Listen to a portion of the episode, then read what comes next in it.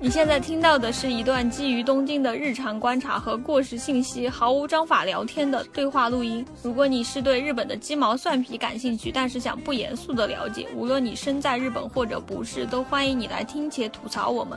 我们的对话内容可能经不起推敲，欢迎随时来信反驳。我们的邮箱是 tokyo dametime at gmail dot com，我们的微博是东京脱线时间。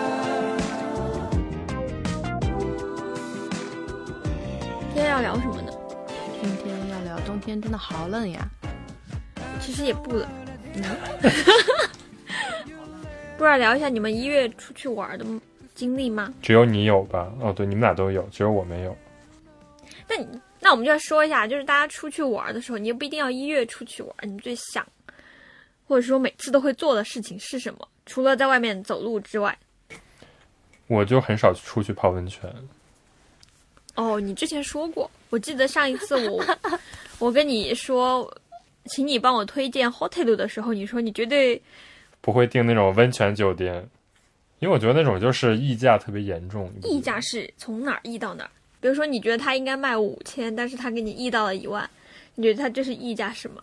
温泉酒店不是人均基本都是一两万吗？就是两万以上，好多都是。呃，也有也有那种比较便宜的，就是你可以泡一下池子。但是那种就不是温泉了。像我这次去那些比较地方，我不是去了九州嘛？九州相对来说就没有那么，我觉得在旅游业的设施上其实没有那么发达。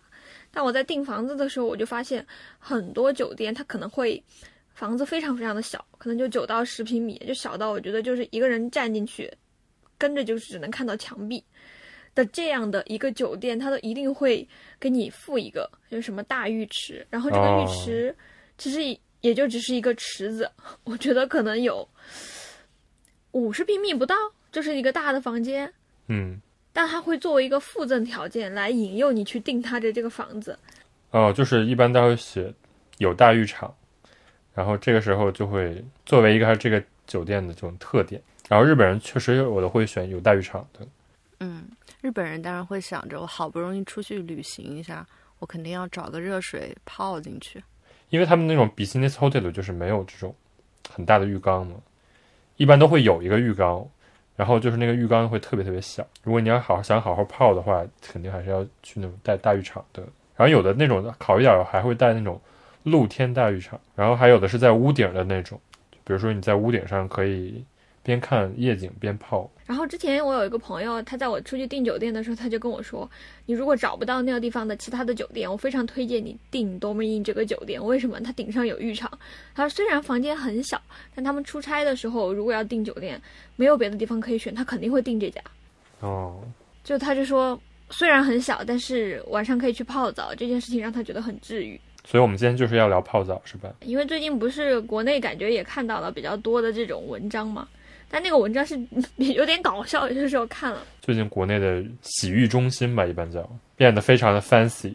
你们有三温暖这种叫法吗？三温暖听着有点色情，其实。嗯，我我这次出去玩的时候，因为我那个朋友正好是东北人嘛，他就悄悄的跟我说，他说其实他小时候很喜欢去三温暖。然后我那个时候才想，哦，原来北方跟南方差异这么大，我好像从来没 没有这样的一个去外面泡澡的，就是非常频繁的经历。我查了那个，呃，谷歌，他说台湾把桑拿叫三温暖，因为这个词跟桑拿是都是音译过来的。对，三三温暖，三温暖，原意指一个原意指一个没有窗子的小木屋。嗯，原来是台湾的，那我我也一直以为是东北的。那它还是基本上都会带那种洗浴的功能的吧？我感觉大家去那边洗的还是比较多。就是说，虽然叫三温暖，然后又叫桑拿，但其实都是芬兰语，就是这个东西是从芬兰来的。哦，所以就其实还是在比较冷的天气，我觉得理解就是大家来取暖的一种方式。对对对。那罗二，你以前泡过这种吗？在国内？你刚才叫挪二，错了吗？笑死！你再问一遍。那，等一下，等一下。挪挪，不要笑。那罗尔，你怎么依然是错的吗？我从来没有发现，原来你有这么重的口音，我笑死了。你发一下奶酪这个音，奶酪。对啊，然后你再用酪的音去读罗尔。Happy slappy。啊，那罗尔，你以前在北京有泡过这种桑拿或者三温暖或者大澡堂子嘛？桑拿或者三温暖或者大澡堂子都有。你在什么情况下去泡的？桑拿是一般是就是那种度假度假村什么的会有，但是小小孩儿很少去泡桑拿吧，一般都是就是去泡温泉。你们那个时候就有温泉了？北京周边是有温泉的，虽然我不知道是真的温泉还是假的温泉，但是它是叫就温泉度假村。那这么说起来，我们家附近好像也有一个，但我们就是把它当旅行去的。对对对，这种一般是当旅行。然后澡堂子就是完全不一样的东西，澡堂子就是小时候会去。家里没得洗澡，所以出门洗嘛。你家没有浴室吗？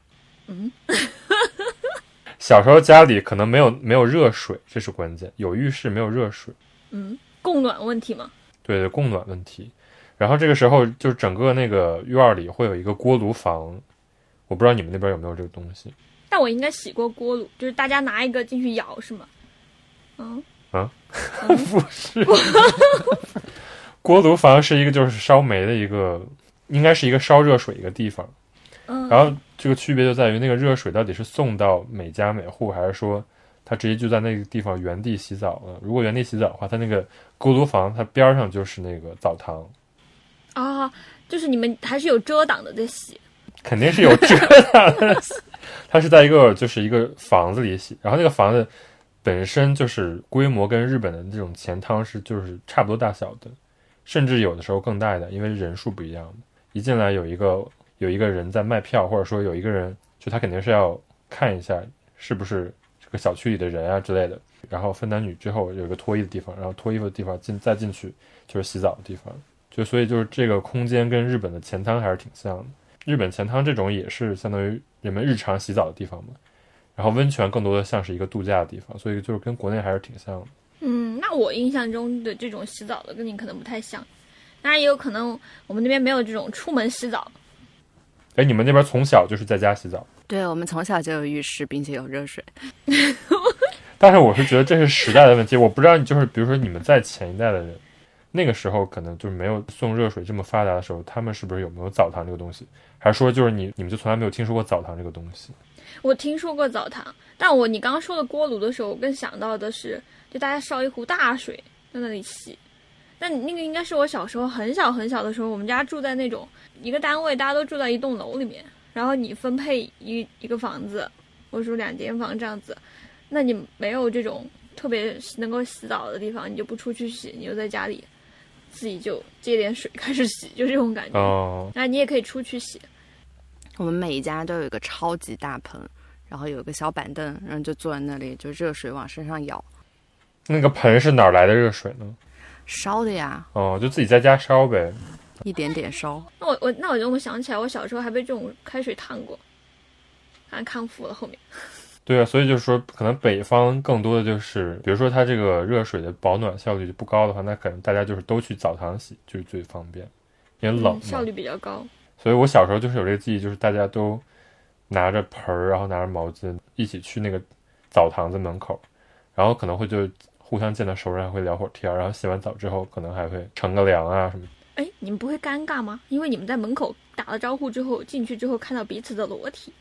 但我是小孩，就是没有关系。但是我是觉得那时候大人可能也不尴尬啊，也是哦，就是跟大学洗澡一样的，你进去之后你也不会管人家的裸体到底是什么样的。所以你大学的时候是有澡堂的吗？大大学都是去那个澡堂洗啊。那我大学还在上海体验另外一种，那也不是体验，就是那个时候经常去那种某个地区的那种大浴场。但其实最主要的目的，我进去了之后就在那里吃饭，然后那里的饭点就极其的丰富。就你以为他给的是自助餐什么的，但它其实啥都有，就是有特别多好吃的炒的菜呀，然后还有那种西餐的那种餐点啊、甜点啊，什么都有。就大家进去第一步都是先脱衣，就进去先洗。但洗的时候大家不会注重于泡澡，主要就是在家里洗澡一样，赶紧洗完，然后穿上衣服到指定的地点用餐，然后你还可以玩，还有就是玩电脑的地方啊，什么都有。就还有按摩啊那些地方，就非常就是它就像一个大设施一样。你说的就是洗浴中心吧？我觉得。呃，但人家取了一个不会直接叫某某某地洗浴中心，因为洗浴中心这名字听起来很像扫黄的哎。但是就是确实是洗浴中心，洗澡的地方，温泉酒店，温泉酒店太高大上了。你要说最近，我看最近这两三年，不是两三年吧，我太久没回国了，可能这么几年之内，我看四川这些地方也多了很多，就是这些所谓的温泉酒店，就跟山上给你开一个池子让你洗，那个就真的是不知道为什么，就是跟日本一样洗起了这些温泉。我以前泡过啊，还泡过好几家。四川周边的，然后跟日本最大的不同就是一定会穿泳衣，因为是混浴吧。进去之后有一个地方换衣服，然后所有人就换上泳衣，然后我就看到周围的人就穿着那种夏天去池塘的泳衣，然后就出去了，然后是一个露天的。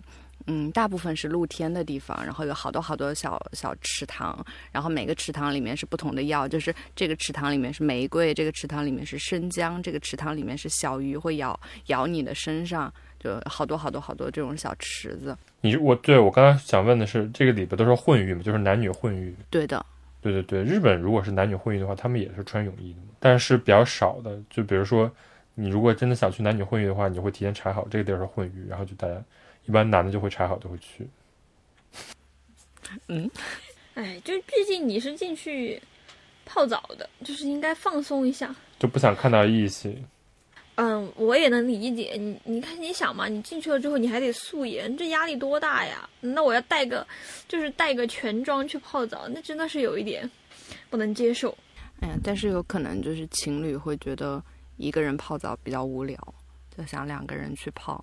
如果一对情侣去泡澡的话，就是其实就是各泡各的。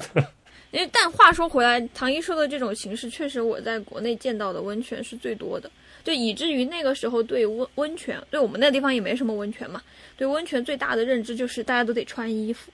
但到了日本来之后，就发现还是不要穿衣服，这种是第一个感受。哎，那你们第一次来日本的时候都是去泡的温泉吗？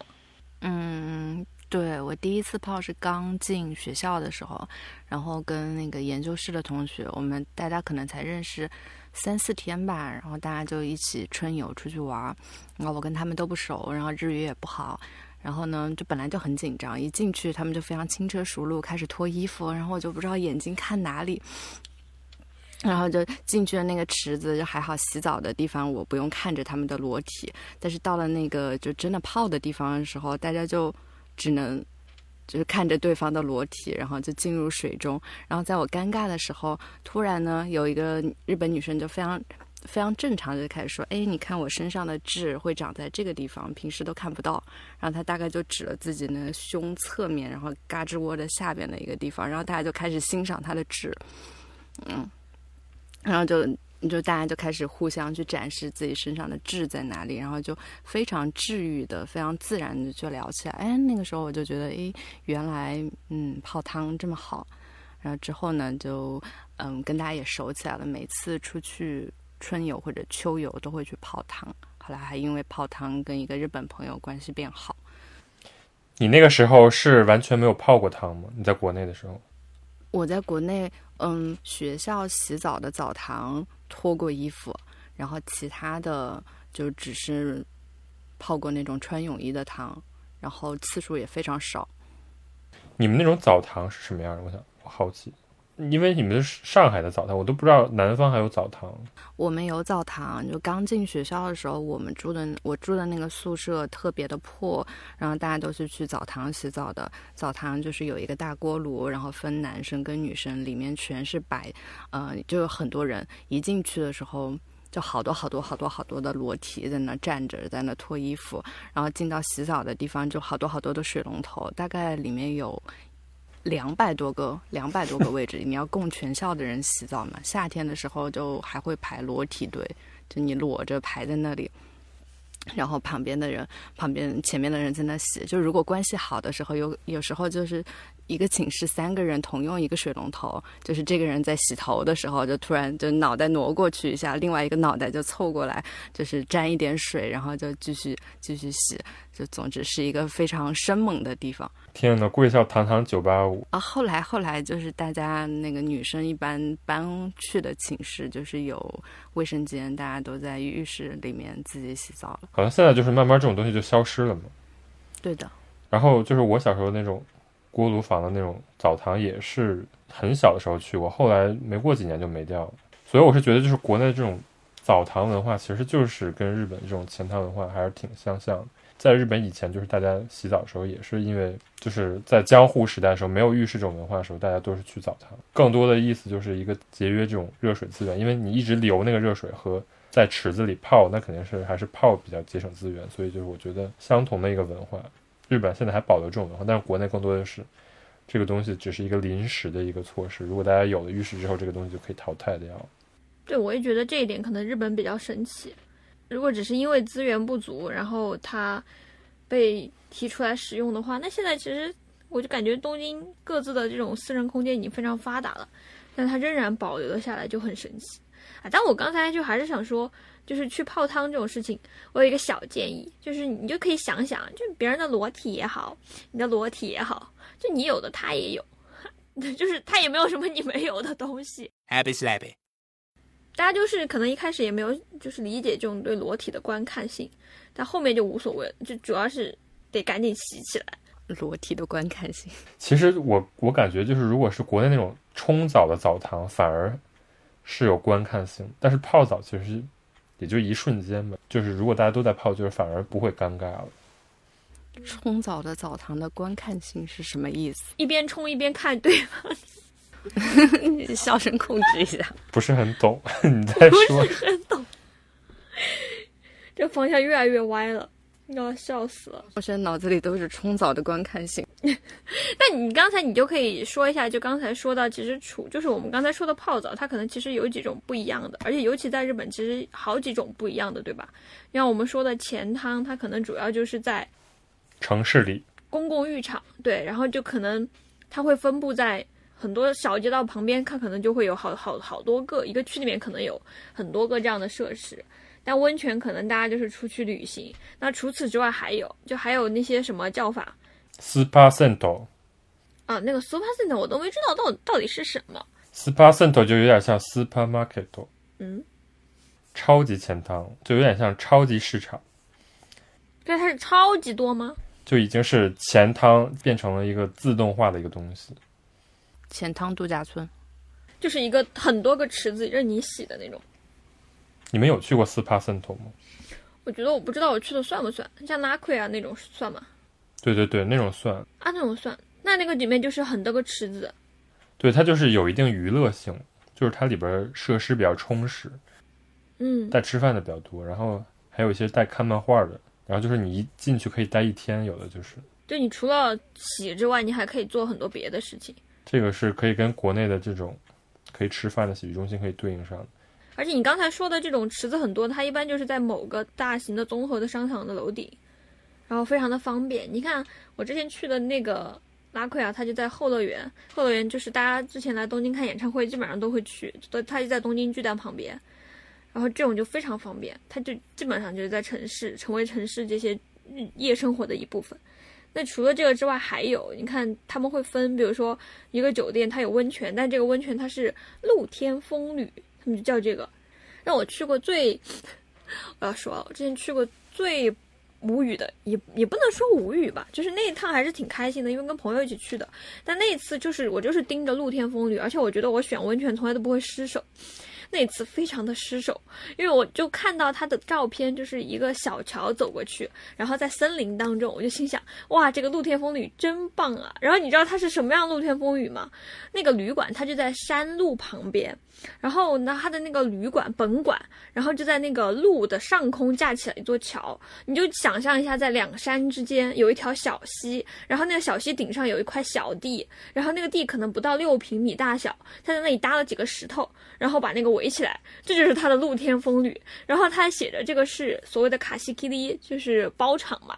确实是包场的，因为那里面也进不去几个人。但是就这种露天风吕，就跟我跟我想的那种非常尊贵的，就是你去了一种那种非常优雅的园子里面洗，就完全不一样。但你想想它的那个方式，其实可能就是开发的人，他看到山边上有一块池子冒着温泉，他把它圈起来，这就是露天风吕。嗯，这种一般都是叫什么？怎么说？它就是野温泉，好像。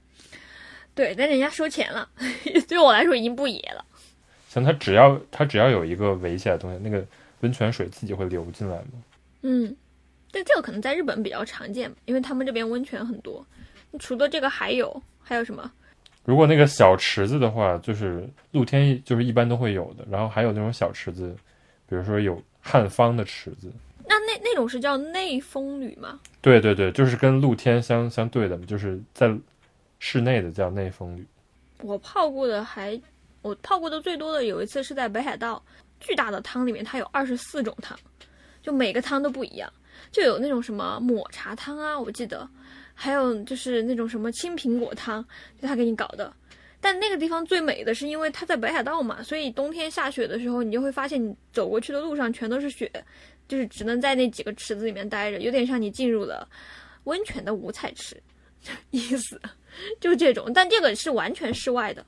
它就不是在室内的，就是这种汤一般出现了之后，大家没有人愿意去室内了。好漂亮，这个汤应该有个名字。嗯，美丽的汤。嗯嗯，听了我都想去了。你可以去。叫什么名儿？叫米豆里的什么什么？就那地方很远，它距离车站都很远。但是我就推荐每一个人去，又便宜，主要是太远了。所以唐一，你有去过什么有意思的池子吗？我去过的基本上都在文京区附近，然后在日暮里那边有一个叫迪汤的汤，它嗯也差不多。我知道那个。嗯，它宣传的也是它有各种各样的池子，所以里面也有那种什么跟啤有啤酒的，然后我泡过有酸橙的，有柚子的，然后有泡过艾艾草的，嗯，体验就是都挺暖和的。没有什么别的体验。我我泡过的最奇怪就是那种泥汤，就是它那个汤整个是黄色的，你们知道吗？我没有泡过，在哪儿？你在哪儿泡过？在练马那边有个叫九松汤的。那，你是专门去泡的吗？对对对，那个是我来东京就是比较早去，因为它当时是新开的，然后。我一看那个地儿新开的，然后我就去了。因为东京很多就是这种，它叫什么什么汤，实际上就真的是热水。但是那个九松汤，它就是标榜自己是从地下抽起来的温泉，然后就是你泡泡在里边，就是能闻到各种就是那种硫磺的味道吗？矿物的味道，对对。啊，就是你说的那种很臭的，就野腐漫天、漫天漫地都有的那种味道。九松汤好漂亮啊！对，九松汤挺好的一个汤。然后我还泡过那种比较。最常见的就是碳酸汤，因为它里边就会一直冒泡。那种有治疗功效吧？你泡到里边就会感受到那个泡泡在打你的身体，就是有一点按摩的感觉，可能。想泡了。然后还有那种电汤。电汤是什么？就是他说那个汤里边有微弱的电流。啊，那个好好玩的。但是我就是并没有感受到，它就叫电气风吕是吧？电气风吕它一般就是有，呃。一一片区域嘛，然后它那个电器其实是设置的左边一个，右边一个。然后如果你在正中间的时候，会最最正，最正，就是震感震感最强，所以你的位置要摆的比较正一点。它真的非常的治疗肩颈疼痛。哦。然后除了电气风吕，就是米兹弗罗，就是水风吕。嗯。就是凉水。啊，那种我最不喜欢。那种就是 他们说是泡汤的精华，就是你一会儿要在热的里边泡一会儿，泡到浑身出汗，然后立刻进凉的里头。那不是会很不幸福吗？嗯，在冷热交替之间。但是那个好像就是他说是凉水，但是就是十七度左右，一般热水是四十度左右嘛。嗯。然后十七度就是其实是你适应了之后，它其实不是很凉的，只不过它有一个。转换的过程，然后就是那个转换的过程就会打通你的血管，对的，促进你的血液循环。我之前也是很抗拒这种凉水，但是我后来知道了这种原理之后，我就会逼自己去尝试一下。你好有毅力啊！就我我感觉就是，就就我其实没有太能够把那个钱汤跟温泉分得很开，因为可能本来就没有这样的一个习俗，所以我感觉呢，就钱汤就是对我来讲就是小型的温泉，温泉呢对我来讲就是大型的钱汤。那你这么说就其实不是很有道理，你知道吗？因为钱汤是热水，温泉是从地下抽出来，就是自然的。但我的皮肤没有感觉。但是这个时候呢，有的时候抽出来的那个温泉，有的就是很正好，但是有的时候它，比如说过热，或者里边那个矿物质过多的时候，它就是还是需要处理一下。疗效这种的，就是因人而异了。怪不得我这次去别府，它不是别府地狱那个景点嘛，它就有一百度、八十五度。然后就是还有那种热到一定会喷发的，叫被被他们称作世界绝景的那种温泉。然后我当时住的那宾馆里面，它就自带那种温泉，然后它就会提示说，可能因为这个温泉本身太烫了，所以你得外加水，对，就是中和它的那个温度嘛。那那种就是可能在这种温泉比较多的地方才会有。对对对，所以在这种城市里，一般都是浅汤。然后极个别的地方，它会有一些温泉。嗯，所以就是说，城市里的钱汤，因为它是普通水，所以会搞那些什么添加剂，让你泡的有意思一点。温泉一般是不加的嘛。这个地方抽出来是什么样，它就是什么样的。啊，但我感觉钱汤加这些东西，还有一个原因是，你看噱头多好呀。嗯，对。就我记得我们昨天看那个高原寺的那个小山汤，他给自己做的那个日历，不就会。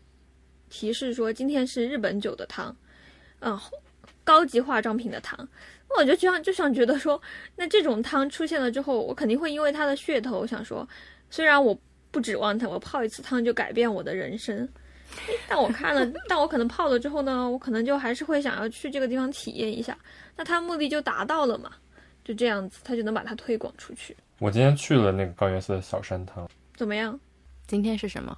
今天是可乐的汤。哎，真的是可乐的颜色吗？就泡泡？它就真，它就是可能真的加了一点点吧，就是它不会加太多。那那加哎，那我就反而想说，那这种汤是不是我家里自己也可以做？就我找个缸放上。你是可以做呀，那你就做吧。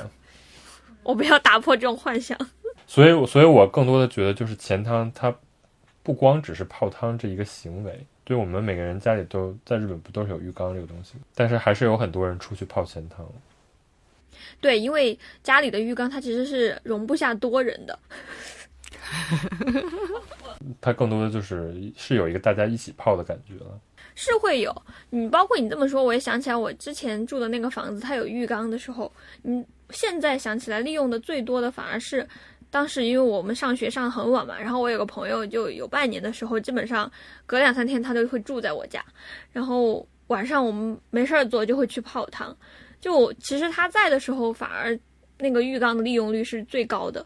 然后大家在泡汤的时候，你可以打游戏，呃，有人就比较娴静，会在汤里看书啊这种啊。那我们那个时候主要就是就是浏览一下社会热点，然后就聊天。俩人在浴池里。对啊，两个人在浴池里啊，就虽然很小，但是很快乐，社交的空间。然后我这次不是出去玩嘛。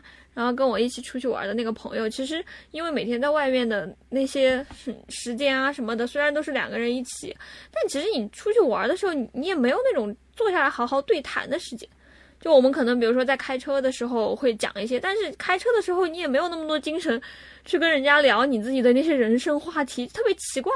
而且我越觉得越越好的朋友，你反而越不会。就是刻意的制造这种时间去跟他聊天，那反而就是我们出去在宾馆里面，就晚上出去泡汤的时候，你可能就在那里待个十五分钟、二十分钟，诶，但就是很自然的，就当当当大家都变成那种裸体的时候，然后我们基本上都是晚上去嘛，你就是黑黑漆漆的时候，你反而就很自然就会开始讲，诶，我最近有什么什么事儿。然后又发生什么什么事儿，这个样子。然后聊完了之后，又很搞笑的，就是出门了之后，我们就再也不会聊这个话题了，就回到房间就开始各自做各自的事情，或者是说点别的。而且我们那个时候，我就发现，我们不是这次去的时候还有挺多的人也在那个池子里面嘛。第一天去的时候，朋友就和我说：“他说你别看那个池子里面坐着三个人，我们俩一进去，那三个人都会走。”我说：“哪来那么大威力？” 然后他说：“他说日本人就是这个样子的，就大家都有形成了一种没有说通的默契，就他会给你制造这个空间。”就如果这个池子不是说非要那种人满为患的话，一般他们就会自动的换。就你来了之后呢，看到你跟你跟你的朋友两个人，他们就会离开。然后同样的下一个人进来之后，你不自觉的就会受到这个影响，你就会觉得啊，我要我要我要离开，我不用跑了，然后我就走了。就这种，就反而就是这种池子看起来非常的公共，但是还是能够给你们制造一个就是自己就是这种很私密的这种交流的空间，所以我觉得是很难得的。就出去泡汤的话，跟你在家里每天坐在那儿洗澡，确实是挺不一样的。嗯，对，就是以前不是说像吃小龙虾是一个非常合适的一个社交活动嘛？然后我这次就是在泡汤的时候就觉得，感觉泡汤是比吃小龙虾更适合的一个特别交心的社交活动，因为因为是裸体。对，因为是裸体，而且吃小龙虾你还得动嘴嘛，所以就经常就是吃着啥啊，这个好吃，这个不好吃，你多吃点。然后，但是你已经在钱汤里，你什么衣服都没穿，你裸体都给人家看过了，就是来都来了，看都看了，那就讲一点就平时不会讲的事儿吧。而且你没法拿手机。对，对，我觉得反而在这个年代更有更深的意味。就他会让你强制的，你可以出去跟人家说：“哎呀，哦，刚才我在洗澡，或者我在泡汤。”你就可以自然而然的放下手机。根本就是你在里边没有事情可以做，只剩下一张嘴。那你也可以看看星空啊！但我真的是个瞎子，就是我根本看不清楚。对，因为你连眼镜都不能戴，是吧？但我这里就要你严重推荐我之前在别府住过的那个旅馆，就那个旅馆，它的所有的公共的这种。汤它全都是卡西 K D，就是全都是包场的，就是他他做了一个系统，就是如果你你们这一组人进去的时候，就用你们房间的钥匙，他给了你一个小片，然后插在他们门上的一个系统里面，然后他这整栋楼的那个都会提示说，现在这个风旅现在是被别人包场了，所以你就不进去。然后这个宾馆，因为它一层楼可能就一户，就是一共三层楼，就一共三户，所以。每一个房子里面都带有自己内带的那个温泉，所以基本上它就能够保证说，大家去用这个公共温泉的时间是比较分开的，并且是能够保证你的那个使用时间的。所以他当时我泡的那两个都带了两个那种可以看到星空的露天风吕，然后本来是进去的时候是不会戴眼镜的，但是那天就很开心的，嗯，把自己的手机跟眼镜拿了进去。你还是把手机拿了进去？拿了进去，反正都包场了。对啊，然后我其实是想看星星。那天晚上星星特别大，平常在公共浴场的时候，那个顶上都是瞎子。公共浴场你也可以把眼镜戴进去，但是它就会起雾，主要是。对，就是会非常奇怪，他们会紧张。有有有可能他们确实是会紧张的。那你但那那我就再说一个我的体验，就是我之前说的是跟我朋友出去嘛。那我其实刚来日本的时候，我就是第一次不是泡的温泉，我是泡的汤。然后我当时泡汤是因为我那个时候太想去直岛了，所以一来日本我就跑到直岛去玩儿。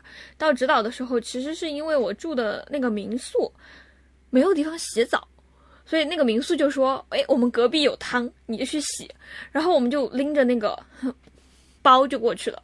然后那个。那个门口就说你没有带浴巾的话，我们可以卖给你。然后那个时候我不知道这个汤是由大竹生朗，就是由一个艺术家专门做了改造的嘛，啥都不知道。我走上去就买了两根那个文化纪念的毛巾，然后我就也不知道怎么办。但是就看到周围的人都很规矩的时候，进去不是要把自己的房把东西给存好。然后我还当时还在想到底要拖到什么程度，以及我当时的那个头发是不是应该绑起来？就女孩子会有很多那种。考虑的点嘛，我都不知道。然后我进去之后就看我旁边，结果就发现我旁边全都是当地的那种中老年人，就。外面有很多游客是来看这种艺术设施的，但是正儿八经就是每天都跑进去泡汤的，就只有当时跟我朋友住在那里，可能三天左右，就是每天都没有地方洗澡，你就只能进去泡。然后进去之后呢，就是那些人想跟我们搭话，但我当时日语不好，所以我其实并没有跟他们讲到话。但我看大家在里面都是那种，就是哎，你今天怎么又来了？哎，我认认得你的肉体，就是这种感觉。然后你就发现，其实对当地的那些人来说，可能泡汤就是他的。生活的一部分，然后我可以比如说我今天去泡汤，我真的是住在那儿的话，那我就跟这个地域的人，我可能泡着泡着，我们就泡出了感情。就可能出了门之后，仍然就是各走一边。但是在泡汤里认识的人，你可能出门了之后，你在这个地方，诶，大家聊着聊着，它也是一个那种，就是有这种叫什么呢？信息交换的作用。就我会知道最近有什么，你可能平常根本就没有时间，就是这么远去跟你打招呼。所以我觉得，就是这种钱汤也是现在。这种在日本的这些，不管是在地方还是在东京，它也是比较社区中心。但确实有一种裸体的社区中心的感觉。嗯，我第一次泡浅汤，因为我刚刚讲的是泡温泉，然后我第一次泡浅汤跟你的那种感觉是差不多的。然后就是泡家楼下三百米的那个浅汤，这个浅汤还经常入选那种文京区浅汤前前几名的那种。叫什么名儿啊？叫夫什么什么什么汤。嗯，没有汉字吗？没有汉字，它是一个假名。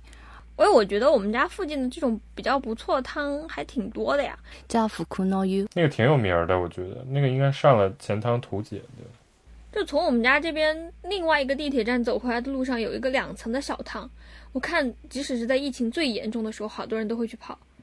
那个地方修的就是那种小木屋，特别像回转寿司店。哦。这个汤是我搬到这里来的时候，就是那边浴室还没有清扫，我当时好多书，我的书全部都堆在浴室，然后我就去楼下那里泡汤，然后刚进去的时候还有点紧张，因为那个看台的那个阿姨就会非常热情的跟我打招呼说晚上好，然后我就付了钱就进去泡，发现里面全部都是社区的人，就有一些老奶奶，然后有些阿姨，有一些小孩，然后他们就非常开心的在那里很自然的聊天。我我当时因为我刚初来乍到，然后就一个人在那里比较小心谨慎的去泡，然后在也是没有戴眼镜，然后我记得有一个场景是我在非常氤氲的那种水汽里面，就看到呃有两个阿姨，她们洗澡的时候就旁边是有隔间的，嗯，就有隔板的。两个阿姨他们在隔板的左右洗澡，边洗澡然后边聊天。然后这个人说：“哎呀，我带了一个大概是沐浴乳或者是什么，你要不要试试？”然后就侧过身，然后递给旁边那个人啊。然后我就觉得怎么那么的，怎么那么的温暖，然后就是这样的一个感觉。然后我觉得啊，原来这是一个非常非常有那种社区公共性的一个地方。然后最后我走的时候，他们大家都会给我说晚安。但我真的觉得只有女汤才是这样，男汤就是大家都是吃，大家都是沉默的，你知道吗？真的吗？我今天去小山汤，就是里边没有一个人说话，但是就是大家都在默默的泡。就是在男汤里边，如果说话就真的有点奇怪，就那个空气感是不一样，你知道吗？然后大久保那边是就是有个叫万年汤，也是前两年刚开了一个挺新的汤。那个 Amy 她说她去了，因为那边大久保那边就是韩国大妈比较多，她就说。里边韩国大妈就是会没事捏捏他的肉啊什么之类的，哈，开始品鉴肉体，就是都是韩国大妈就是在里边就是就是聊的特别嗨，但是我觉得男汤肯定就不是这样的。那那我刚才说的，你有我也有这种心理战胜法，可能不太通用了。你还得被捏，对呀，大家还会品鉴你的肉体。因为那边可能就是，比如说中年比较多，就是他很少来年轻的，然后来一个年轻，大家就会围上来。我也只是听他说的啊，就是男男的这边绝对不会有这样的。被你描述的，怎么有一种狼群的感觉？说，哎，今天来了一只新的，我们去看一看。就是每个人上手摸一把。所以我就是感觉，就是可能女汤跟男汤好像还是不太一样。嗯，没有办法体验。对，就是没有办法体验，只能听道听途说。我我也是道听途说的一个，就是新宿有一个叫变天汤的。哦，我知道那个变天汤，日本不是有个神叫笨财天吗？你知道呀，他就是比较特别的，是因为我听说里边不限制纹身的人进去，所以有很多纹身的人在里头。然后因为他又在新宿，就是它里边就是弥漫着一股黑社会的气氛。黑社会的气氛是说里面会有那种特别眼神凶狠的大哥吗？对对对，我听我那个朋友去的时候，他说他那他在桑拿，然后那个里边是有很很好的桑拿的，然后那个桑拿里边是有电视的，然后就是一堆黑社会大叔在里边看那个叫什么，就是一个 BL 的电视剧。看啥不好呢？非要看这个？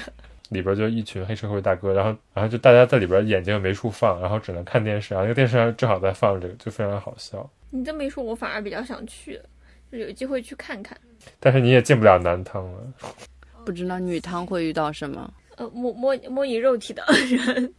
但这些汤就是他们的特色来讲，除了汤之外，还有他们的设计，是吗？对对对，有设计是比较好。今天我去那个小山汤，它就是一个比较新的，因为它不光有这个汤，然后它边上还有一个叫小山汤同纳利的，就是专门休息的一个地方。然后里边有吃饭的，有食堂，然后有可以喝酒什么的。它不是还有画廊吗？啊，对对，它有画廊。然后这个汤本身也挺那个有意思，因为它是一个被一个年轻人给包起来了。我我记得这个汤好像是创业了四十年，它是一个老汤，而且它是一个日本国家认定的，他们叫做有形文化遗产。对，就这个这个楼是一个很老，但是它这种汤它都是私人财产。如果这个家里的这个相当于我们家这个汤传不下去了，没有人接手这个汤的话。就是它只能寻找一个新的主人，然后最近就是因为很多这个汤到这个年限，它就开始有很多年轻人愿意去经营这些已经有很长历史的汤，然后把它们改成新的汤，然后这个小山汤就是其中一个。对，这个小山汤现在里面有一个，嗯，算是经营者吧，然后他是，嗯。《钱汤图解》这本书的作者，然后这个人他是早稻田建筑毕业的，然后刚去。比较强调是建筑毕业的，听一听啊。建筑毕业的。对，因为这些钱钱汤的这些建筑本身就是有一些这种神圣的感觉，其实是可以说是。嗯，然后呢，这个建筑系的人他毕业了之后去事务所工作，工作了没多久身体就垮了。然后他就辞职，辞职了之后呢，就是去家附近的小山汤去泡。小山汤很有名的是那种冷热交替泡的这种交互的汤。然后他就在这里面治愈了他的身体，也治愈了他的心灵。他就留在这里工作了。然后他现在就把这个汤改的非常的受年轻人欢迎。然后我今天去的时候，基本都是年轻人在里边泡。嗯嗯，这种就是年轻人。呃，就面向年轻人，然后又有这种社区性的汤，还有一个类似的是喜乐堂。喜乐堂是有一个团体叫 Tokyo Cento，他们经营的，然后他们经营的故事也挺有趣的。呃，是先是有一群人，他们搞了一个这种钱汤的这种文化发信的网站。然后搞得还挺好的，然后这个喜乐汤的原来的店主会觉就觉得他们有点搞不下去了，然后发现这个团队的人，哎，你们挺喜欢钱汤的，要不要真的来经营一下看看？然后就把自己的喜乐汤交给他们经营，然后现在这个呃，所以这个 Tokyo Center 就运营着这个喜乐啊，这整个算是这个网站加上这个汤，还得了二零一七年的 Good Design 奖的这个什么区域沟通发展组的一个奖。他们的路子就走的差差不多，就经常会举办各种活动，办一些展览，出一些周边，然后搞一些什么音乐现场呀，或者来说落雨呀，然后咖啡车呀这种感觉。包括那个小山汤也是，它就是也上了今年那个商店建筑的封面。就是它已经成为一个不光是一个泡汤的地方，也变成了一个就是吸引大家平时没事儿来那个聚集的一个地方。我今天去小山汤一个比较大的一个感感想，因为它里边就是把这个钱汤的所有的符号都做得非常的怎么说现代，然后以及明确吧。钱汤它。以前的空间可能是比较昏暗的，今天去的时候就会发现里边特别的明亮，就整个钱汤特别的。当然，就是因为它重新装修过的一部分原因，还有一部分原因就是它有一个特别大的墙。一般这个特别大的墙都是要画一个很很很大的一个富士山的一个图的嘛。嗯。然后今天我去看的时候，他就说这个图被重新，呃，找那个专门画钱汤富士的这个画师重新来画的。嗯。就是他当时不是有租毛巾什么的吗？嗯，然后里边所有人拿的毛巾都是非常的鲜艳的那种颜色，就是把这个整个这个符号性做的特别强。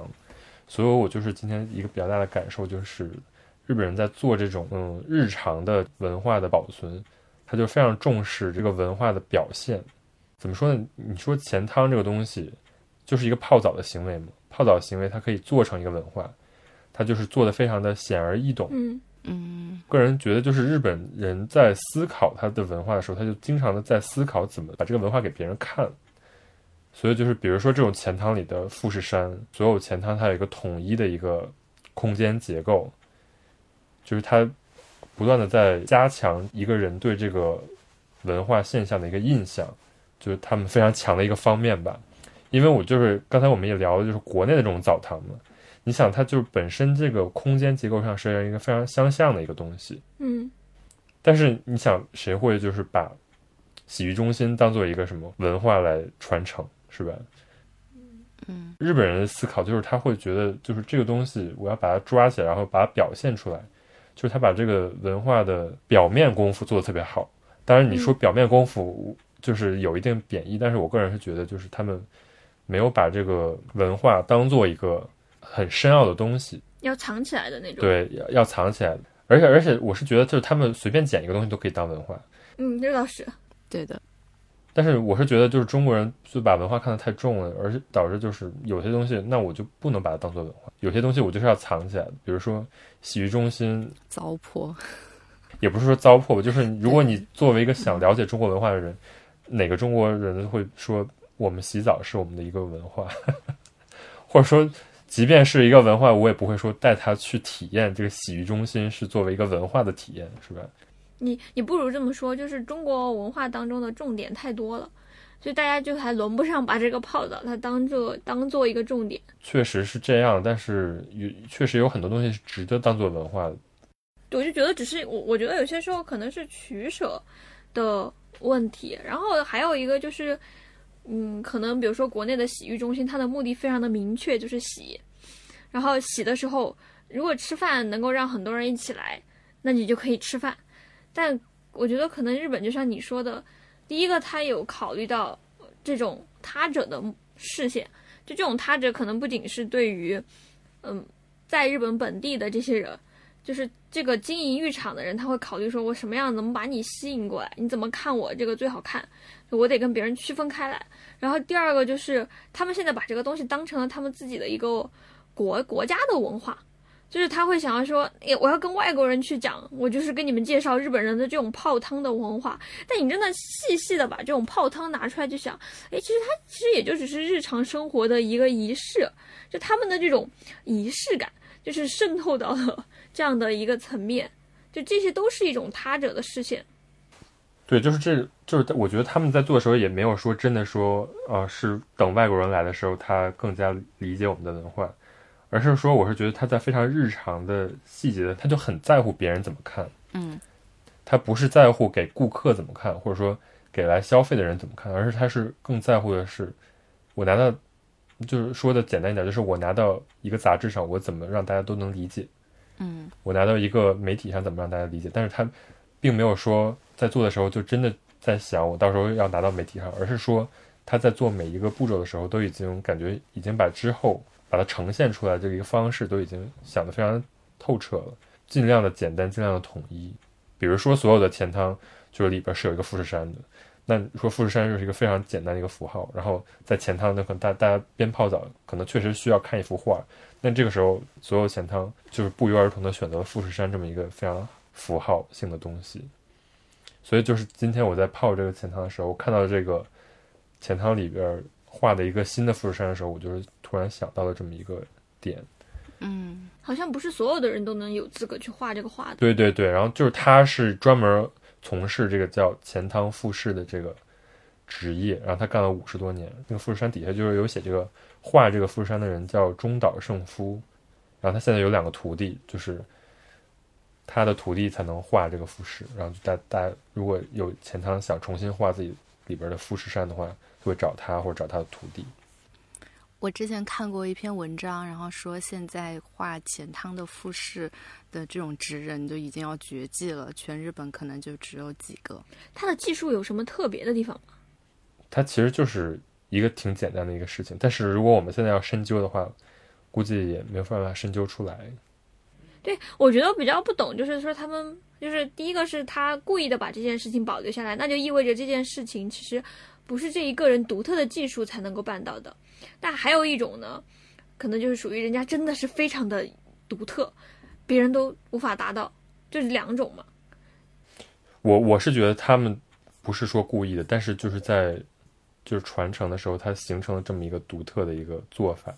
嗯就可能最开始有很多不不同的画，然后到最后就是慢慢慢慢变成富士山。那里边富士山里边画的最好的人，他慢慢慢慢。就只剩下他一个，嗯，那就是等于说，被架上神坛了之后，如果现在比如说我说我要去画这个富士山，别人就会有一种你没有资格，你得去跟这个人拜师。对对对。嗯嗯，它从技术来说，它的壁没有那么高的，它主要是要防水嘛。然后就是大幅的画，嗯，如果你现在要去画富士山，那你就可以跟一些新的那种钱汤合作，那他们就现在有一些新的钱汤就会故意不画富士山，嗯嗯，对对，故意画一些别的东西，彰显他们很新。我之前在去年去富山玩的时候，看了一个瓷砖美术馆。然后这个做瓷砖的人，他展示的他的作品就好多都是给这种汤做的。就那个时候，他展示的他早期的作品，很喜欢做那种西洋的，就是画那种什么，就是像宗教一样的，或者是哦，就有一些小天使在墙上。对，还有就在池子里面，他会在池子里面就是做各种各样，他有把他做的那些成型的池子展示出来。然后我就看到他就说，好像一开始在日本那个年代，他刚创业的时候。他们就都都给这些池子做这些瓷瓷砖，但是现在就它的应用就越来越广泛了。那估计就是这些钱汤什么的，它的那个技术估计也比以前广泛多了吧？就突然想起来这个事儿。所以反正就是我也是今天泡钱汤，我突然就是感受到，就是我我个人是觉得，就是你说钱汤这个东西再深挖，它的文化性其实是非常浅的一个东西。嗯，它甚至就是一个就是一个现象，但是就是。日本人就很重视把这个现象本身做成一个文化。那那你要这么说，其实刚才我们一开始说的桑拿跟这个也有点像。我前几天看到，就是那个设计师，就是给之前参加了东京厕所项目，在东京的涩谷区的很多地方建有意思的厕所。然后那个建筑师叫古高城，反正就是这个建筑师呢，他给在山梨县的一个，就是叫度假村吗？做专门把一个桑拿做成了一个茶室的样子，然后他还觉得就是以前千利休嘛，他提倡的那种泡茶，就在那个茶室里面一个人坐着这样的一个过程，他觉得跟桑拿很像，所以他专门做了一个这种就是这种茶室，诶，还把这个桑拿这个事儿搞得非常的高大上，我就觉得我看到的时候我就觉得有必要吗？不就是蒸个桑拿吗？日本人真的很会活用。日本已经挪用了芬兰了。桑拿这个，哎，你们蒸过吗？就是你刚不是说桑拿是从芬兰来的吗？你蒸蒸过吗？我蒸过，我蒸过呀。我也蒸过。你蒸过哪种？我们以前大学的时候有一个中国芬兰中心，然后里面的 staff 都是北欧人，然后就为了他们，嗯，也为了这个噱头嘛，然后专门建了一个桑拿房。那那个桑拿房是那种阳光房嘛？就大家进去都能看到你裸着。小黑房，小黑房，我们是在那个一个房间，那个房间就是做成桑拿，然后它里面里面就是有炭，然后你可以往上面就是浇水，然后那个房间整个是黑的。你进房间之前，不管你是男的女的，你就是把衣服都脱光，然后坐在里面就聊天儿。脱光是吗？男女一起的，对对对，芬兰都是这样的，他们都不在意，反正就是黑的嘛，你就注意不要乱摸。嗯，上班的时候就真的看到那些 那个 staff，就有一些嗯管理者，然后他们就上着上着班，哎，突然不见了，然后哎，原来是去蒸桑拿了，非常的惬意。哎，我听说真正的就是正宗的芬兰桑拿。出来还要就是立刻泡进凉水里，是吧？嗯，是。然后你们那个是有的吗？我们那个是没有的，我们那个就是冲一下。就是一般的那种真正的桑拿房，就是真正的芬兰桑拿，他们就是建在湖边的，然后就出来以后跳进水里。对对对。哎呦，他们真是太喜欢跳进水里。那我还看到过，就是他们有跟我说，是出那个桑拿要要拿一种树枝敲打自己。对对对，驱邪呀！我没见过。然后现在就是很多都是里边有一个人要拿着毛巾使劲扇你。这个仪式怎么这么好笑？就是把那个石头附近的热量扇到人那边，但是这种一般是那个桑拿房已经比较大了，就是一般是芬兰那边可能就是一个非常小的小屋，那那个热量肯定很快就散开了。对，然后但是比如说在那种商业的稍微大一点的里边，就可能需要一个人在那扇。这种就不叫桑拿，这种叫 l o 旅，就是日语，他们就是说芬兰式的桑拿叫 l o l y 就 l o l y 就不是桑拿。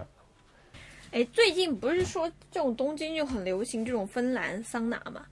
对，就是他们就是有普通桑拿和芬兰桑拿，然后就是这个概念就非常诡异。还有一个叫 l o l y 就是专门找人扇你和不被扇的区别。那我去的现在就是有两个新修的宾馆，都拿自己有芬兰式桑拿作为噱头。芬兰式桑拿的特点就是有一个石头，然后你要往上浇水。然后对于日本人来说，普通桑拿就是一个蒸桑拿机，就是那个都是机器里出来的热风。就一个房子里面，然后进去了之后，其实你能感觉到并不热。没有有很热的，有很热的。我们每次进去的那个都还好，可能我遇到的不太热的。对，有的有的热的就是八十多度的那种。嗯，也有六十多度，也有一百度的。对，有的那种就是你进去以后就会觉得浑身着火。啊，对啊，我有进过那种特别热的，然后我就觉得我坐在那里就开始演画皮，就感觉脸 脸皮在往下掉，然后我就拿一个那个我的毛巾，然后就盖在自己的脸上。当我觉得我真的快不行的时候，突然发现，那你为什么不出门呢？我就正准备走了嘛，我就觉得不行了，我都快站不起来了。然后看到旁边那个阿姨，她拿着好像拿着一个冰块，然后在敷自己的脸。然后我就问她冰块从哪儿来，她说她那个旁边专门有一个地方有放着那个冰块，就是让你敷脸的，美容的功效。那我懂了。嗯，对的，我出来就变成了周迅。什么鬼？你要是桑拿，就是蒸桑拿这件事情，在就是现在在东京就流行嘛，大家就叫它萨嘎兹。萨嘎兹，我就觉得，你刚刚那个古高城做的那个桑拿房叫茶室，就是它其实就叫萨西兹，就跟茶室是一个发音。太喜欢玩谐音梗的国家了。然后去年有一个电视剧叫萨斗，就是就是茶道的那个谐音，就是萨斗，但是它也是。然后它也是桑桑拿之道，对对。然后它的海报非常的裸，就其实它讲的是三个裸体男子坐在海报上笑。然后它其实是一个漫画改编的，就有一个漫画兼电影叫《罗马浴场》，然后它讲的是就是古罗马的这样的一个浴场设计师，他穿越到了现代的日本，然后他感受了日本的温泉和浴场的前汤文化，他受到了大大的启发，他回到了罗马，我就想。至于吗？明明是罗马先有浴场。对，这么一说，我就想起来之前 Beams 跟钱汤做一个企划的时候，人家那历史就明明白白的写着呢。以前罗马多年以前就有这种，就是这种浴场的文化，现在日本也有了。呃，心想你们还知道呢，就是。哎，你刚刚提到那个 Beams 的那个，也是，嗯，Beams 的那个钱汤企划，也是一个之前挺火的一个新钱汤的企划。它是 Beams 跟一个呃卖肥皂的合作做的，对，叫牛乳石碱。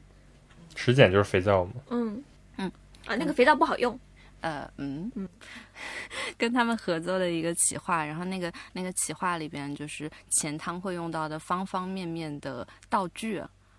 你都可以在 Beams 里面买到，所以那那段时间 Beams 的展台上就有好多那种小盆子呀、小毛巾呀，然后一些洗浴的那种替换装呀，然后全部都做成 Beams 的橙色。我本来一个不太喜欢买这些东西，实在是没有忍住，然后最后还买了一个小小的那个杯子。买了个杯子，那跟钱塘有什么关系？进钱塘的时候带进去喝水。比如说遇到喝可乐的汤，遇到咖喱的汤再带一个勺子。哦，咖喱的汤那得多恶心啊！对啊，咖喱的汤听着好恶心。你你泡了咖喱的汤之后，再也吃不下无印良品的咖喱便当。Happy slappy。但是他们是冬至的时候泡柚子汤，这个是一个传统。哎，这个很好，就是就跟你去那个这种叫什么呢？嗯，温野菜的时候，你就点那种柚子的打雷。就是我觉得是异曲同工之妙，能感受柚子的美妙，有什么关系吗？你泡了柚子的汤，身体感受了柚子的味道，然后你可以让你的胃也感受一下柚子的味道，跟咖喱不是一个道理。这个不成立啊，咖喱怎么可以？咖喱是颜色恶心，我不想说，咖喱是你整个人被卷进去，那不是一种感受。之前去那个青森，那个不是还有苹果汤吗？哎呀，想又想出去玩了。那苹果跟柚子这种都属于你用在那种护肤化妆品里边，你都觉得很正常，它味道很好闻。但是可乐、咖喱这种，嗯，还有日本酒的汤，日本酒还行。我今天去那个小山汤里边，它是每天都在换的。然后我看到它有一个 calendar，上面还写着有那个金的汤，就金酒的汤，还有梅子的汤。海带的汤，所以小山汤也会出周边的吧？我记得他们还会出出文化衫什么的。对对对，今天差点买了一个，就是它做的都挺可爱的。嗯，你也差点消费，我捕捉到。包括桑拿嘛，就是周边什么的多了好多。然后帕路口不是做了一个吗？嗯，就是可以在帕路口地下一层泡澡的一个企划。哦，那个是有一个，还有一个就是他开了一个跟桑拿有关的 fair，就是。就是里边所有跟桑拿有关的牌子都来出店，卖的最火的就是那个蒸桑拿时候戴的那个帽子，就有点像瓜皮帽一样。桑拿帽，桑拿帽，那帽子还挺可爱的。所以我就想说，其实你看这些意外的形成了一条产业链，就不是意外的，就是故意的形成了一条产业链。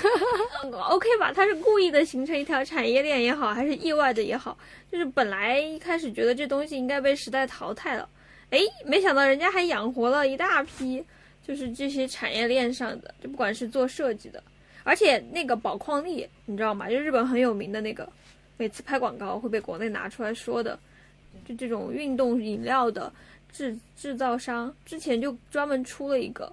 很可爱的插画，就教你泡汤的时候一定要喝饮料哦。然后怎么喝，就他有教你怎么喝的。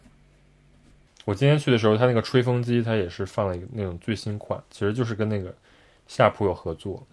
嗯，然后说这个吹风机对头发有多么多么好，然后包括放一些，比如说化妆水，然后那个化妆水也会有赞助，就是这个化妆水有多么多么好。作为一个去年去青森的时候。种草了戴森，然后我这次出去，对我这次出去，我用的那个宾馆里，他用的是松下新款的那个吹风，那个也很好用。要换吹风了耶！我又被种草了，我就很无语。我每次走到温泉浴场，用的最激动的是人家的吹风，还有那些就是那些什么护浴乳啊什么的，就每家宾馆会用不一样的嘛。然后你也可以体验，真真的。然后最后还可以买点浴盐回去。像我这种人真的很饿。哎，你要那个吗？别府的红汤，我下次分点给你。嗯，就是可以涮火锅的吗？不，它就是叫血色血色地狱，就是它那个地下冒出来的水是红色的，是一百度的红色的。然后我就买了那个浴盐，但是我只在别府的时候用过。他不要，我要。我之前看 Tokyo Center 的那个网站的时候，我还挺惊讶的。我我觉得，嗯，就是已经看过那么多家钱汤了，我知道他们能卖，我不知道他们原来这么能卖。他们的那个周边就出的特别的有设计感，就如果你拿去潮牌店去放着的话，感觉也是可以卖出去的。然后呢，它除了出周边以外，它最新的有嗯一个消息是，它跟一个眼镜店合作，推出了你泡汤的时候眼镜不会沾水汽的眼镜。嗯，你以后就可以看得很清楚了。然后除此 之外，除此之外，然后我发现他们居然跟，就他们居然是做了一个不动产的房子的信息的一个网站，然后在这个网站上，你可以租到各种各样很便宜的不带浴室的房子，然后他们就会推荐你，然后你住这个房子，你就可以去旁边这里这里泡汤，就这种企划都想出来了，非常的感觉他们想破脑袋，就是真的热爱钱汤的人，就是。家里都甚至不想要个浴室，有浴室的话就会阻挡你去泡钱汤确实，没有疫情的时候，我觉得外出是一件还反而能够补充能量的事情。我还蛮能够理解，就是他们专门做这种房子。如果是在疫情之前的话，如果有人这么跟我推销，我可能真的会上钩。我觉得真有意思，家里确实不需要浴室，而且你看，就是他这种手动把浴室给分离出去，不就做到了干湿分离吗？手动干湿分离。你搅动了，你要走几步？搅动干湿分离。但是确实，那种高级的温泉旅馆都是没有洗澡的，都是没有卫生，就是就只有卫生间没有浴室的。嗯，就只有一个水水池，然后你可以化妆什么。但是如果你真的想洗澡的话，你必须要走到那个外面去，然后它就会有形成一个仪式感，包括你要穿那个衣服去洗澡，是吧？对对，国内现在泡温泉也是要穿那种衣服的。对，就是 就跟你要露营一定要带那几个装备一样。国内现在不是那种都是穿的就是五五颜六色的那种，我们穿的还是很朴素的衣服，就进门就给你分配这个衣服分配给你这样子。对对对，然后就是，但是它那个颜色一般都很迷，你知道吗？巴啦啦小魔仙感觉是紫色的，北方的话，最主要的活动是搓澡。对啊，我刚刚就想问你，小时候有没有帮旁边的人搓过澡？那这属于就是虐待儿童，你知道吗？嗯，四川话的搓澡在方言里面叫搓夹夹，夹夹，就是搓了很多那种渣渣出来。啊，你不就不要把它翻译成你就不要把它 翻译出来了。但是日本人是不搓澡的，对啊，我就不知道为什么日本不搓澡。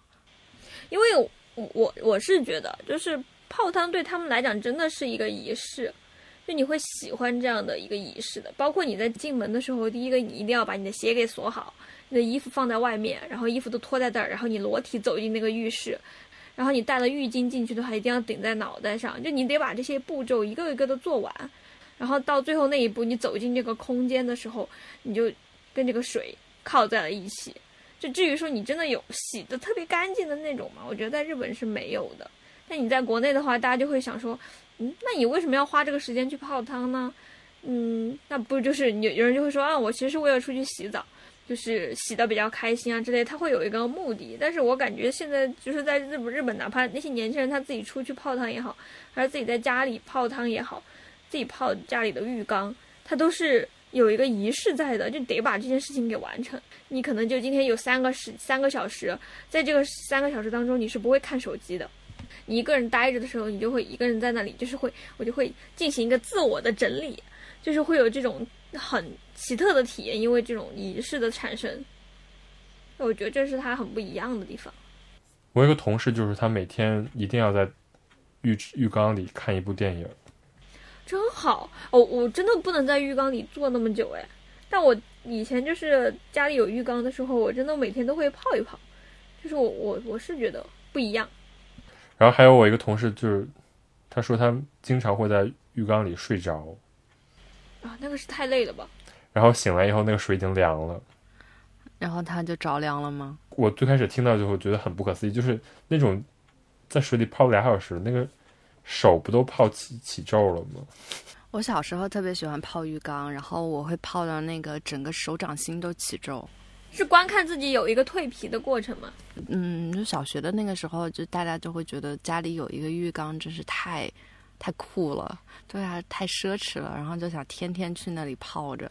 然后到了大概过了七八年后，浴缸就不流行了，浴缸在我们家就变成洗衣服的场所。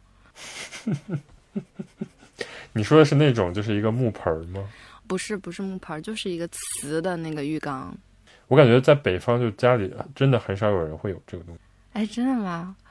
我认识的就是就是那个时候叔叔阿姨家里面人人都是这个浴缸。因为我感觉北方那个水就很容易凉，你知道吗？嗯。你想接接一缸水，然后接完了，然后你还没去泡呢，它已经凉了，然后这个时候你又再补点热水。但是日本那个比较好，就是它有一个叫叫循环系统。对对对，嗯，它还会说话，嗯，就是那种高级的缸，它还可以，就家里的那种高级缸，它就会可以自动设定，你回家之前，它会帮你调好温泉水。就我去，甚至觉得也不是说高级缸嘛，我觉得日本很普通的那种房子，它都带这个功能。就是像刚才说，我觉得就入浴这件事情，它就已经变成了一个很重要的仪式。一旦一个人啊，他在一天二十四个小时当中，他体验了两个小时这种裸体的时刻。他应该还是很难忘怀，就是自己跟自己裸体相处的这一刻的。因为我觉得一个人待着的时候，你你其实很自然的，你就不会去想很多事情，它不会出现在你的脑海里面。我第一次体会到这一点，就是去年去大海的时候，然后在海里面潜水，就那个时候在海上，其实你也不能带手机，你肯定不能带，带了下去就没了。然后呢，你也没什么别的事情可以做，但是你在那个海水里面泡着的时候，你其实自然而然。你就会想一些其他的事情，对，或者是说有一些事情自然不会出现在你的脑海里面，就很多以前我在岸上觉得很重要的事情，在那一瞬间它就自动消失了。我就觉得你去泡汤的时候也会有一样的感觉，就你其实有很多想说的事情，但在那一瞬间你觉得也没有什么必要要说，就这个样子。然后你要是每天都有这样的一个时间，其实就还对自己来说就会觉得比较珍贵，是一个对对自己的心灵非常有益的一段时间，不光是对自己的身体有益。那你这么说，它是很珍贵的，能够跟自己独处的时间。就是如果你不是出去跟别人待在一块儿的话，不是说很多人说在冲澡的时候很有灵感，但我觉得泡澡可能就是把这个冲澡的这个几分钟拉到一个小时长，三小时灵感时间。对，所以就最好还是不要拿手机比较好。我之前在看那个，嗯，东京，嗯，钱汤，嗯，在看那个钱汤图解的时候，它里面有一篇就介绍钱汤，就还蛮打动我的。他介绍的是五藏镜的一个叫镜南浴场的一个汤，他他那个描写就是他特别累的时候，然后他就会直奔这个钱汤。那个浴场有一个桑拿，但那个桑拿特别长又特别小，嗯，因为一般的桑拿就可能是一个空间，然后或者是有好几排座位，它是只有一排座位。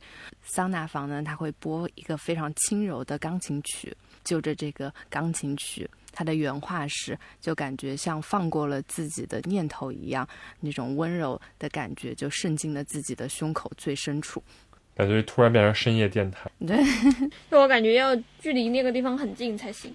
但是，一说到要距离的地方很近，感觉家附近的任何浴场，感觉好像都能够有这样的一个效果。那他刚才说的这种小桑拿，我之前出去玩的时候，有一家那个酒店，它的温泉旁边也有桑拿。但我那个时候觉得桑拿很好，是因为我其实要去室外泡那个露天风吕，冬天我觉得挺冷的。然后我就会去桑拿房里面蒸蒸蒸，把自己蒸到一个非常高温的状态，然后冲到露天风里。我觉得哇，真的是一个非常保温的过程，跟人家完全不一样。哎，而且最近啊，最近那个银座的 loft 它不是在开展嘛？就是有一个日本的那个搞笑艺人，刚刚你们说那个高原寺的小山汤合作，然后在那里开了就是主题展。入狱的相关，然后他们还为入狱拍了一系列的照片，就是有那种头上顶着毛巾啊，还有就是呃两个裸体站在浴池面前的这样的一些图片，还挺有意思的感觉，可以去看看。应该是五楼还是六楼？那上面。那最后大家要推荐一下汤吗？刚才已经说了很多的了。最近还有一个特别火的叫黄金汤，每次去都要排大长队的啊。在疫情时期，大家都还是很认真。就是在锦溪厅那边，它比较火，是因为就是它是做 Blue Bottle 的那个设计师做的一个一个汤啊，长板长。对它比较传奇的就是，那也不是比较传奇，就是比较引起话题的是，它本来是在疫情之间，这个汤要倒闭了，因为没人去，但反而呢，就是这个时候就接手这个做了一个众筹，然后于是就呼吁大家就是。众筹来保留下这个汤，然后最后就不光是这个汤能保留下来，然后就是也翻新了一下。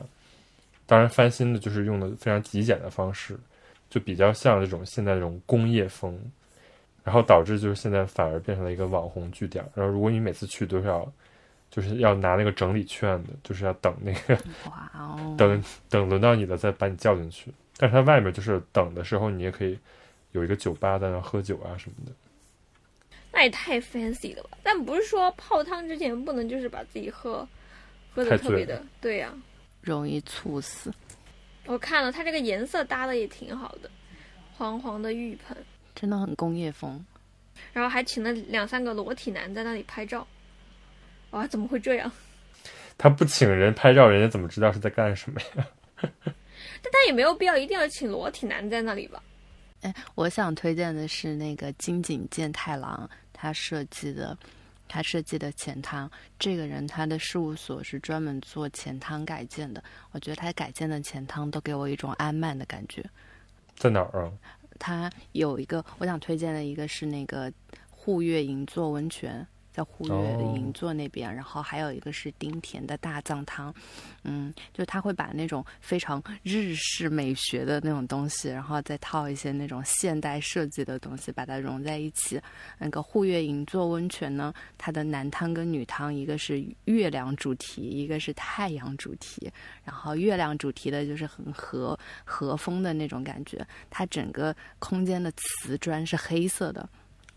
然后它的汤也是黑色的，然后它有一个窗口，然后窗口会那个光会洒下来，然后你会看到那个黑色的瓷砖在发发出光，哦，就是有一种月亮的感觉。对对对对，隐隐绰绰的那种日式美感。然后丁田的大藏汤，他把后面的呃那个前汤后面的那幅富士山的画，他用的是衡山大观的那个灵感，嗯，所以他把整个富士山做成那种金色的。然后有一个黑色的富士山在上边，啊，整个看起来还特别漂亮。黑色的富士山，对啊，衡山大观的画嘛，那个感觉。然后它整个，嗯嗯，那个 整个浴场它是分两层，然后嗯，它的露天的。温泉是你要走到第二层去，第二层它是用那种嗯很好的那个木头把它围起来，就感觉特别像温泉酒店的那种包场的温泉才会有的那个场景，就感觉特别的值。提一嘴，改良汤也是他设计的，他设计太多了吧？嗯，对啊，他那个网站上全是汤。最近主要是我在跑派那个网站上一直看到各种各样的汤在做广告。那我看了，实际看了的话，他们的汤也不是那么的有特色。但是，但是就是很多人的怎么说爱好就变成了去城市的不同的地方逛这些汤。他可能目的已经不是说真的是逛这个汤，而是说顺便去探索这些就是城市的一些比较老的一些角落。因为这些汤它所在的地方一般都是一个这个街区比较老的一个街街道嘛。品川的一个汤，然后这个汤它之前快倒闭了。然后这个被一个公司接手了之后呢，他给这个汤的入口处，不是入口处一般都是交钱的柜台嘛？他们在这个入口处放了七千本漫画，然后你可以先看看了之后，然后再进去泡汤。然后其实泡汤的里面的设施就是正常的这些汤的这样的一个设施也不大，但你看到外面的那个七千本的漫画，你就会觉得就感觉还好像还蛮有意思的，就搁在那里可以消磨一点时间。哦，我懂了，因为他这个是跟宝矿力一起合作的，就宝矿力好像持续的在婆婆爱上面打广告。现在冬季的策略应该就是跟这些汤一起，然后邀请大家去这些浅汤里面泡一泡。对，因为我一般泡完之后出来买，我肯定会选宝矿力。啊？为什么？一般人会，有些人会选牛奶，是吧？我会喝牛奶，但是也有些人就是会喝宝矿力，但是也有些人就是会吃冰淇淋。哎呀，想去泡汤了。还有一些就是在文京区那些老的汤，就是它现在就是那个汤倒闭了之后，那个建筑还保留了下来，就变成了一个怎么说？这个汤这个形式还存在，然后这个形式存在就是这个你可以在那个汤池里干别的。我看有一些就是在里边做一些服装店，就是你要走进那个池子里去挑挑衣服，就是那个在哪儿？那个在塞北泽那个叫 New York Joe 是吧？之前我们一起去过那个地方。那个就是一个以前的汤，下到一个台阶，然后进到一堆瓷砖里，然后在那个瓷砖里有一一堆衣服在那儿挑，然后还有一个是在青山那边，它里边还是那种木头的那种钱汤，变成了一个现在吃猪排饭那个地儿，还是一个挺高级的猪排饭餐厅，叫 My Sen，就是我估计你们都有路过那个地儿，啊，那个图片好漂亮。然后你们艺大边上不是还有一个 Gallery 吗？嗯，那个挺有名的。就是那个 side the bath house，对，里边也保留那种前汤的一个格局，就是一进去有一个脱鞋的地儿，然后分左分右。因为前汤的那种空间，它里边其实还挺适合做这种展览啊什么，因为它上面是要有那个水蒸气出去的一个地方，所以它的空间里面要做的比较高，然后要侧面有窗户，然后就很像那种展览空间。因为展览空间上面要有窗户的话，那个光就会从侧面打进来。你说这个我终于搞懂了，我以前就觉得这个房子为什么顶那么高。还有一个就是也在文京区那边，我前两天去叫 Reborn，变成一个咖啡馆。所以他们其实是利用了这个里面的内装。对，因为它这个建筑本身这个形式是非常宝贵的，就是一个很有历史形式的一个东西。最近这个钱汤热，更多的也是因为就是第一代拥有这些钱汤的这些老板，他们就确实要面临一个就是怎么让年轻人来接手这个东西。年轻人一旦接手之后，他也需要把这个钱汤重新做一下定位啊，或者说装潢的改建呀什么的，所以才会有现在这么多新的钱汤出来，或者说是新的这种钱汤改造的商业空间出来。所以我个人觉得，就是你在东京里边这种小的老的街道里边逛的时候，如果你遇到了这个钱汤，我觉得还是挺有趣的一件事儿，因为你发现就是澡堂在这个城市里边也成了一个非常独特的一个形式存在。很少有城市真的保留了一个一种建筑形式，叫澡堂，就是跟咖啡馆一样的存在。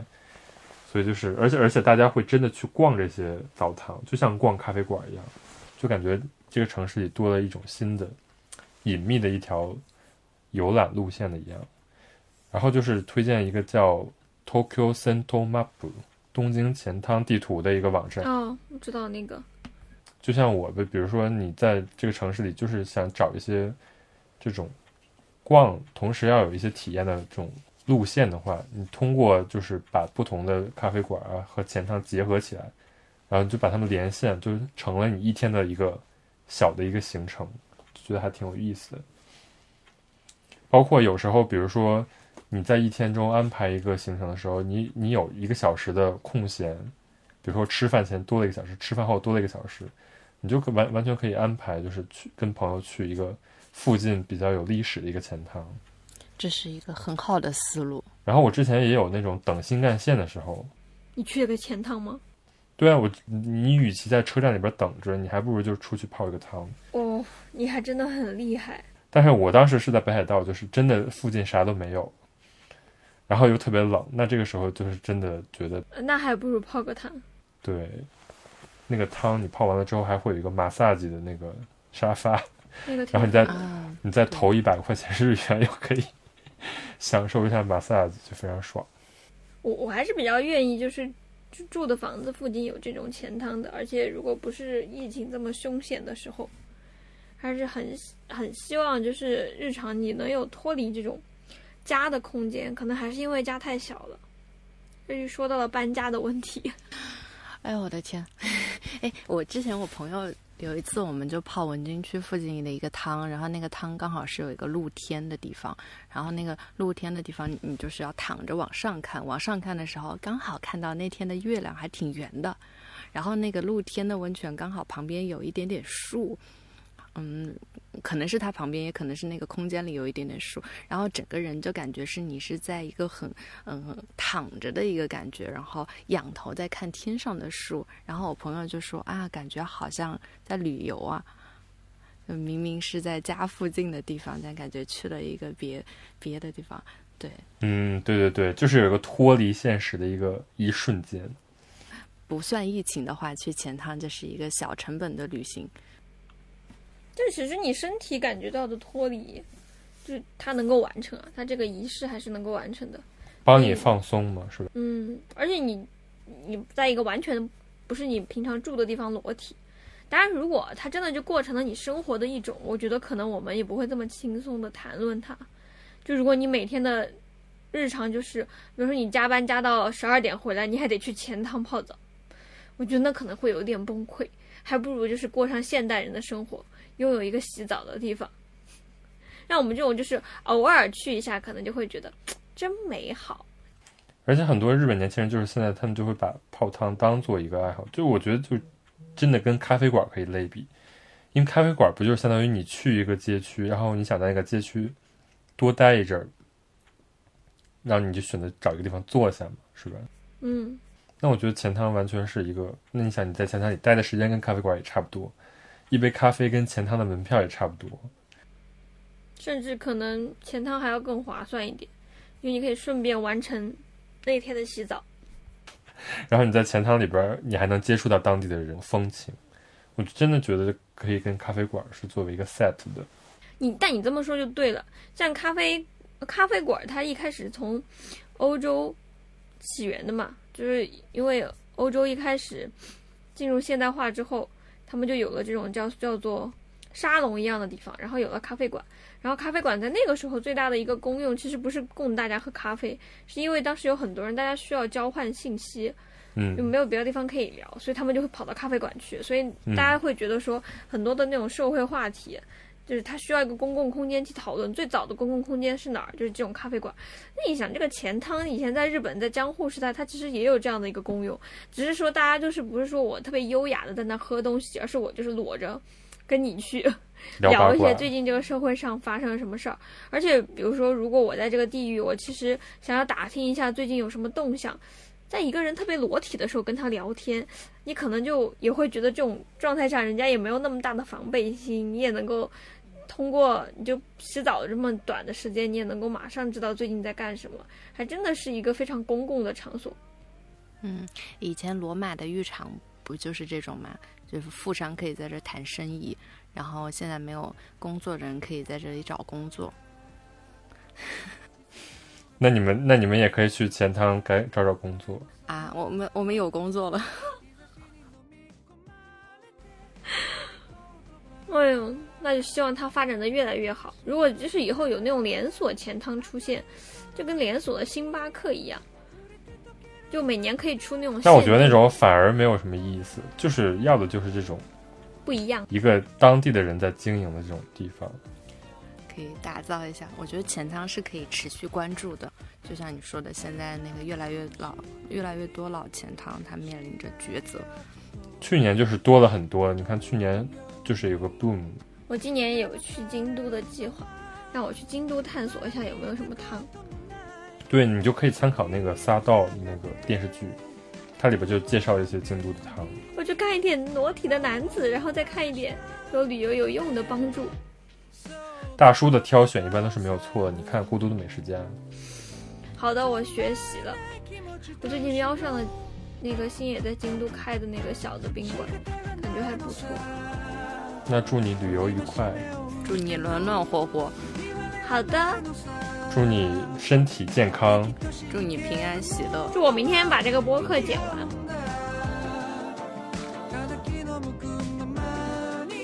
you